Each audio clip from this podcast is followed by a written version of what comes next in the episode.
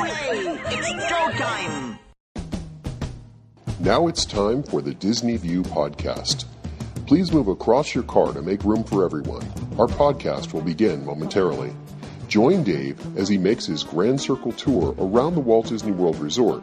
Dave is a dreamer and an engineer who enjoys the magic and wonder of it all, but understands Disney's place in history and respects the legacy that's been left. Come along and hear Dave's thoughts about Walt Disney World and see it through Dave's eyes.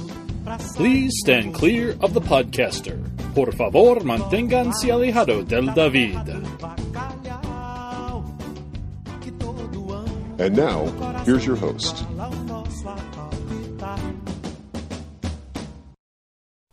Hey everyone, it's Dave. Welcome to another edition of Dave's Disney View podcast.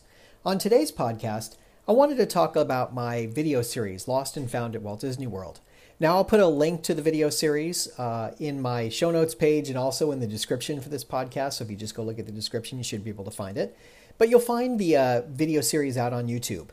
And this is something that's been kind of a fun labor of love. As I told you back in August, I had this idea to create a video series that I'm calling Lost and Found in Walt Disney World.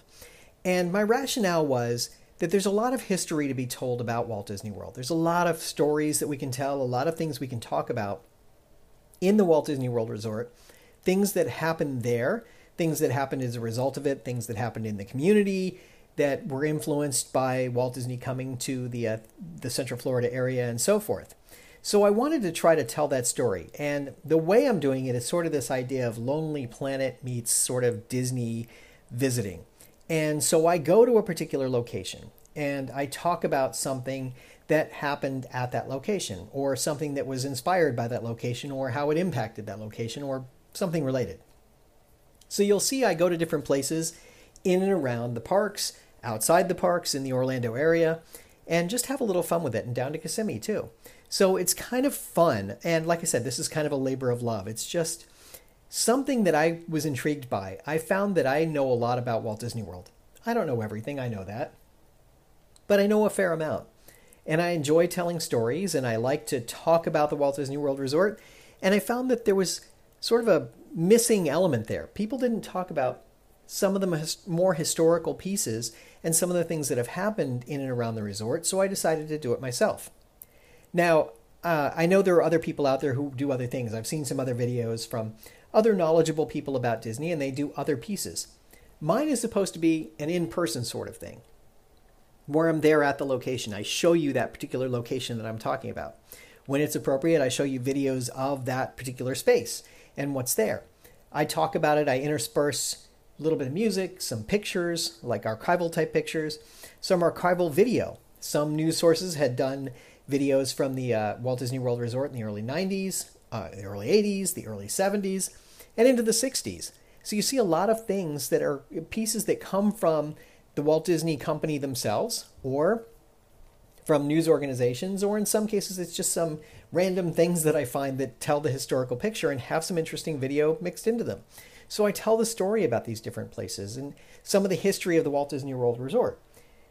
So it's kind of fun. I really do enjoy doing this. I like to talk, I like to tell stories. And the fun thing is, I go around and I pick up other pieces too because I talk to people. As you may have guessed, I'm a bit of a talker. I go around and I talk to people. I'll have a conversation with someone, I'll strike up a random conversation with a random person. Sometimes I'll seek out people who are clearly wearing uh, name tags that have uh, pins that say that they're uh, they've been there for some period of time. The people that have been there for 25 years know a lot. So you can talk to them about a lot of different things, and they may have some historical nugget that may help you to fill in a blank or may guide you to something else to understand more about the Walt Disney World Resort. And sometimes I'll just ask them flat out questions because I, I don't know something, so I'll ask. So I find it to be kind of fun and do that. Now, the other piece to the puzzle for me is I happen to be good at talking, but doing video casts, that's kind of new for me. I like to be able to just chat and chat away, but when you're doing the video, it's a whole other thing because you have to be have the on-camera presence and be aware of your surroundings. You don't know where I am right now. I could be in my bathroom for all you know recording this. I'm not, but I'm just saying uh, that I could be anywhere. And so I'm recording these video these audio pod, podcasts and I'm somewhere in the world, wherever I am. I happen to be in South Florida in a recording studio right now, but I don't have to be there. I could be anywhere. Sometimes I'm in the Walt Disney World parks and I'm recording there too, because sometimes it's interesting to get the ride audio or something else. So I like to provide a perspective for you. But when you're doing video, it's a whole other thing. You have to be prepared. Glasses have to be clean, hair has to be coiffed. I have to be ready to talk and present myself in a way that makes sense. I don't want to come off like a complete and total dork or be picking my nose or something like that. So I try very hard to make sure that I'm presenting myself in the right light. Hopefully, I've done a decent job of that. I certainly hope so, anyway.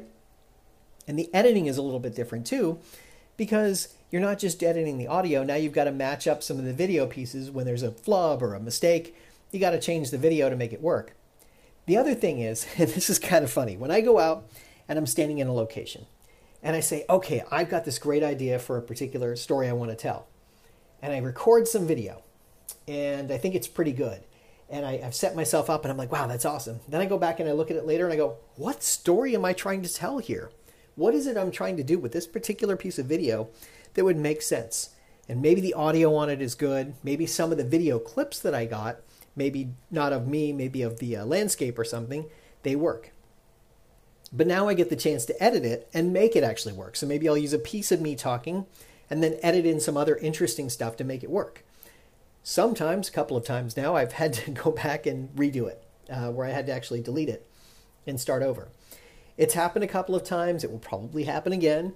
Hopefully, they're reasonable and they're pretty good, and you like them and they tell the story that I want to tell. But I never really know. Uh, you know, it's sort of that I go back and I watch them and I go, eh, it's a pretty good story. I probably could have done it better had I done this. So that's the challenge. So right now, I've got 15 episodes that are available on the uh, Lost and Found in Walt Disney World YouTube channel. And they're fun. And I tell different stories. I talk about the uh, I talk about the construction. Uh, well, first of all, I talk and do an introduction and talk about what this is all about.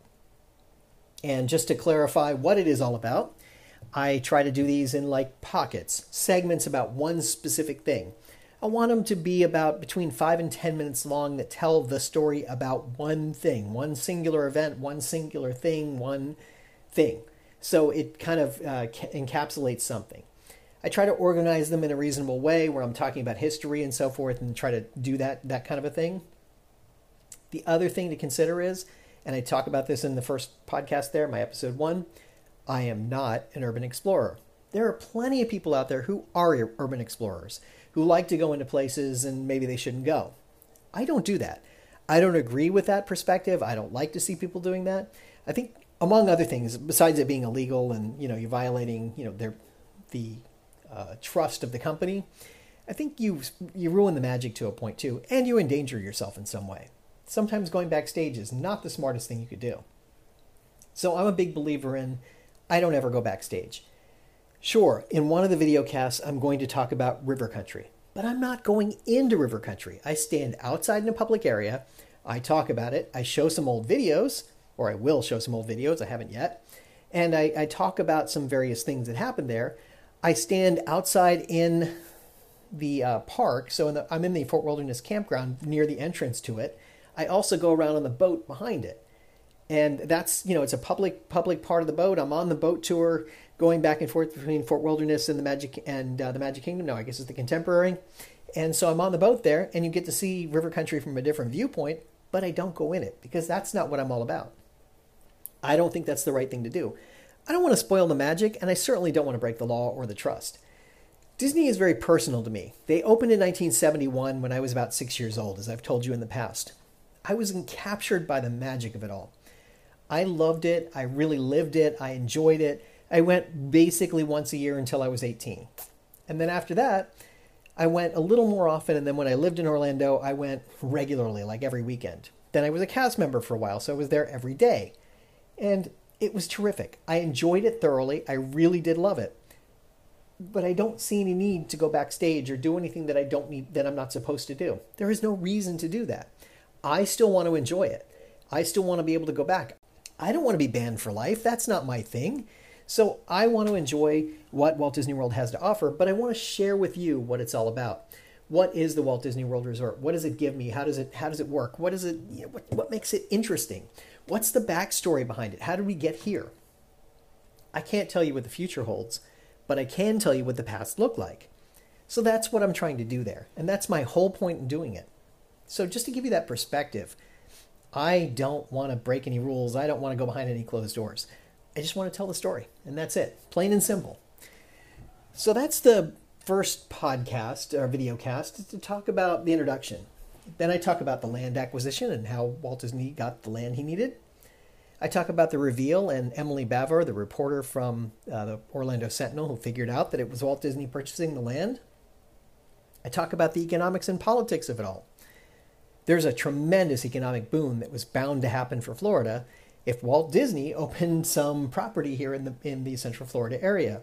So they were thrilled to have Disney there, which leads to episode 5, the autonomy pitch. Disney wanted to have complete authority and autonomy on their property. They wanted to be able to build this prototype city and not have to abide by all the same rules that every other developer did. So they did that, and they were able to convince the state of Florida, based on the economics and politics of it all, to be able to do that. So interesting how that works out. In uh, episode six, I talk about the beginning of construction and how construction started at the resort.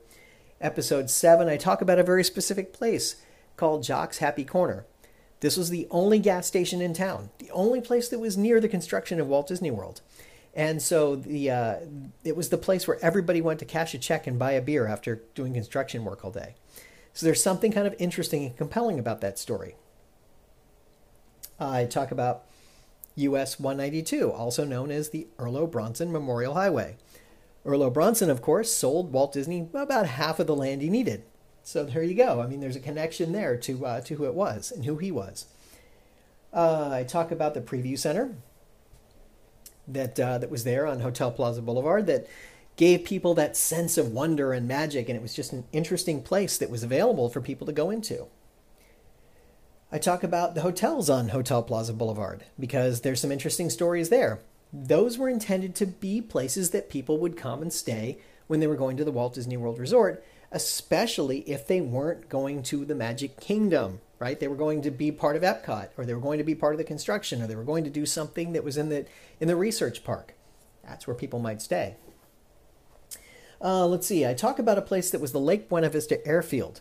This was an actual working airport that, until the early 2000s, was still listed as an active airport.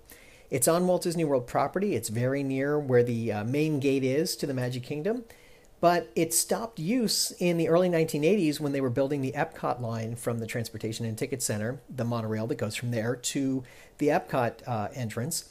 That monorail line goes too close to the airport for airplanes to still have landed there, so they closed the uh, the airport and stopped, put it into disuse. But it still was listed as an active airport until very recently. So I talk about that a little bit. Then the next four video casts I do were about former presidents. So we had uh, Richard Nixon who visited, we had Jimmy Carter who visited, we had Ronald Reagan who visited, and we had G.H.W. Bush who visited. Now, what do all four of them have in common? Well, they all had an interest in this thing that was called Epcot, this sort of international community. It made sense. As a president, think about what that means. You're, you're building a, an international community, and that's where you're going to be connected to because Walt Disney is building, or the Walt Disney Company is building something that's a showplace for the international community. And of course, with Nixon, he had that personal connection to uh, to Disney, so that made sense for him to go and visit. Carter uh, was there as part of the International Chamber of Commerce. Reagan was there because he had his second inaugural there, and G.H.W. Bush was there to do the Thousand Points of Light. So interesting how those all come together. Now, those are the ones that I have live out there right now. I've got some more coming up. I've got, I think it's about 40 total that I've recorded so far, and about 30 have been edited and are available. Uh, the others I'm still working on, uh, available to me. I haven't released them yet, so they'll be out there soon. I'll keep releasing them on about a two week cycle. I will give you the preview that the next one I'm going to talk about is Disney, for the first time in their history, learning to manage a hotel, something they had never done before but now we're going to have to be able to do because they had the contemporary and the Polynesian that were going to be Disney owned hotels. Disney had never been in that business before. How do they run a hotel? What does that mean? What, what do they have to do? How do you train people to do it and be good customer service type people, good cast members? So it's interesting how, to, how that story came together. together.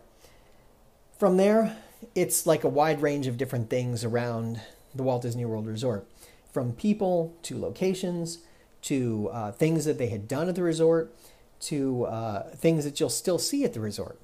A lot of interesting things out there. Those are the ones I have edited. Then I have some other ones that I kind of have ready to go to tell some other stories about things around. So I hope you'll tune in and enjoy them. I hope you'll like them. I hope you I hope you are liking them. And to me, it's not about getting them out there. I just want to make sure I tell you about it because I'm creating them as a labor of love. This is something that I'm enjoying doing. I really do like doing this. It's fun to edit it and tell the story and to try to figure out wait, why am I telling that story? What does this one have to do with anything? And to try and make it engaging. And to me, they're kind of fun. Now, I've found that a couple of times I've had to go back and re edit them after I've loaded them out there and had them ready. And I'm like, no, no, that doesn't tell the story I want. I have to go edit it again. And a few times I've edited it, put it out there, and after I watch it again, I'm like, eh, it's pretty good. Maybe it doesn't quite tell the story I want. Once or twice I've had to go back and re record an entire video. After I came home, I realized that's not what I wanted to say. What I wanted to say was this. And a few times I've just been able to work around that a little bit. But it's interesting how it comes together because now I sit here and I look at it and I go, wow, I've got all these different videos I have ready to go.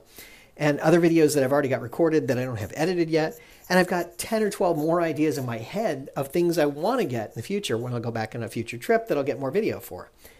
And it's just fun. It's fun to kind of imagine a little bit telling this historical tale and kind of filling in some of the blanks and telling stories about things.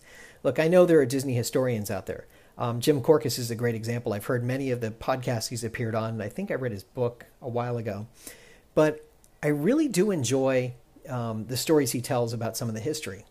And while I don't have the depth of knowledge and the breadth of knowledge that he has, I have a lot of knowledge that I'm willing to share. So I'm just out there sharing it because it's kind of fun. Now he's he's a much more uh, he's got more details than I've got, and he's got more stories than I could ever imagine. But sometimes I'll hear him say something, and I'll go, "Oh, that's a nugget of something that I want to I want to explore further," and I do. So thank you, Jim, if you're listening to this by any chance. I appreciate your you know your sharing with us too, because I, I think this is an extension of that to some degree. So anyway, that's my uh, that's my thing. Now the other thing that kind of intrigued me was as I'm as I'm thinking through all this knowledge I have and all these things that are floating around in my head, I had an idea for another app for my iPhone and iPad. And that's to create some sort of a almost a game. It's sort of a trivia game almost, just sort of a, you know, look back and, and do some different things. So I'm kind of playing around with an idea. And it's sort of in my head it makes sense. It's sort of a you're in a location based game to talk about things that are there of historical significance hey, could work. Um, but I have to think about how I want to implement it a little bit. So maybe a little while before I get that out there, or it could just die off and never go anywhere. But I'm hoping it does actually go somewhere and, and make something interesting because it's kind of fun to think about it this way. Um, that's what's driving me right now in, in the whole Disney space, is to tell some of that, don't not lose the richness of the history. There's so many things happening and so many exciting things that Disney is doing and the theme park parks keep growing, and there's more DVC, and there's more this, and there's more that, and blah, blah, blah, blah. there's so many things happening. How can I make it more interesting? How can I draw on that and, and remember the history and not let it be forgotten? There were so many great ideas that went into the Walt Disney World Resort that it's really fun to, uh, to remember all of those and think about it. You know, you, you, you stop and you think, we, we know all these things, or we assume all these things, and some of them we think we know, but we don't know the details behind it. We know that Disney bought 47 square miles of land in Central Florida. What we don't know, or we forget sometimes, is that really it was from two people. Most of the land came from two different people, Irlo Bronson and then the Demetree brothers. And that's where most of the land came from. Now, there were other developers who sold them some other parts of the land, but those are the two people that sold them the most. Kind of interesting, right? We kind of forget that. And so we want to, you know, I like to remember those things and make sure that we talk about them. So there you go. That is primarily what I wanted to talk about. I just wanted to remind you about my video series, kind of talk about it a little bit and promote it a little, and maybe hopefully you'll enjoy it and you'll check it out and whatever. Uh, so that's really what I wanted to talk about. And I do encourage you, if you have any ideas for videos you'd like to see or something you'd like to hear more about in historical context, just send me an email, davesdisneyview at gmail.com. Happy to hear about it uh, I think it's kind of fun to uh, to come up with ideas and, and collaborate a little bit because other people have other ideas and things they like to see and hear about. And I'm happy to talk about those too. Well, once again, I'll put the uh, link to my video series in my show notes page and also in the uh, description that goes along with this podcast. If you're listening to it on iTunes or anywhere else, it'll go along with the description. So you can just click the link or copy the link and go over to it. And hopefully you'll get a chance to see it. And I hope you enjoy it. Well, that is the podcast I had for you this week. I hope you enjoyed it. And remember, if we can dream it, we can certainly do it. Bye now.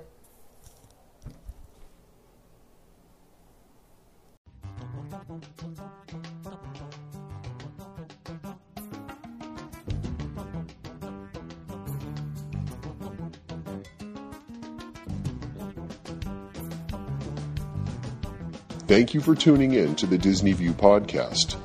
We hope you had a pleasant stay and arrive home safely.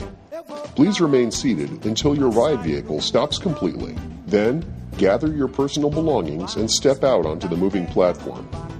And yes, I know it went by so quickly, but don't worry. One of the nice things about traveling on this podcast is that the journey is just beginning. Show notes are available on DisneyWorldPodcast.net. While there, please check out some of our affiliates. You'll also find links to Dave's iPhone and iPad apps. There's an app for pin trading, one for finding hidden Mickeys, and an app for finding and tracking pressed pennies around the Walt Disney World Resort. And you never know just what Dave is working on next. If you have questions, feel free to drop Dave an email at davesdisneyview at gmail.com. Original music you're hearing in this podcast is Oslo Doom by Gilberto Gil. Of course, this is a fan podcast and in no way affiliated with the Walt Disney Company.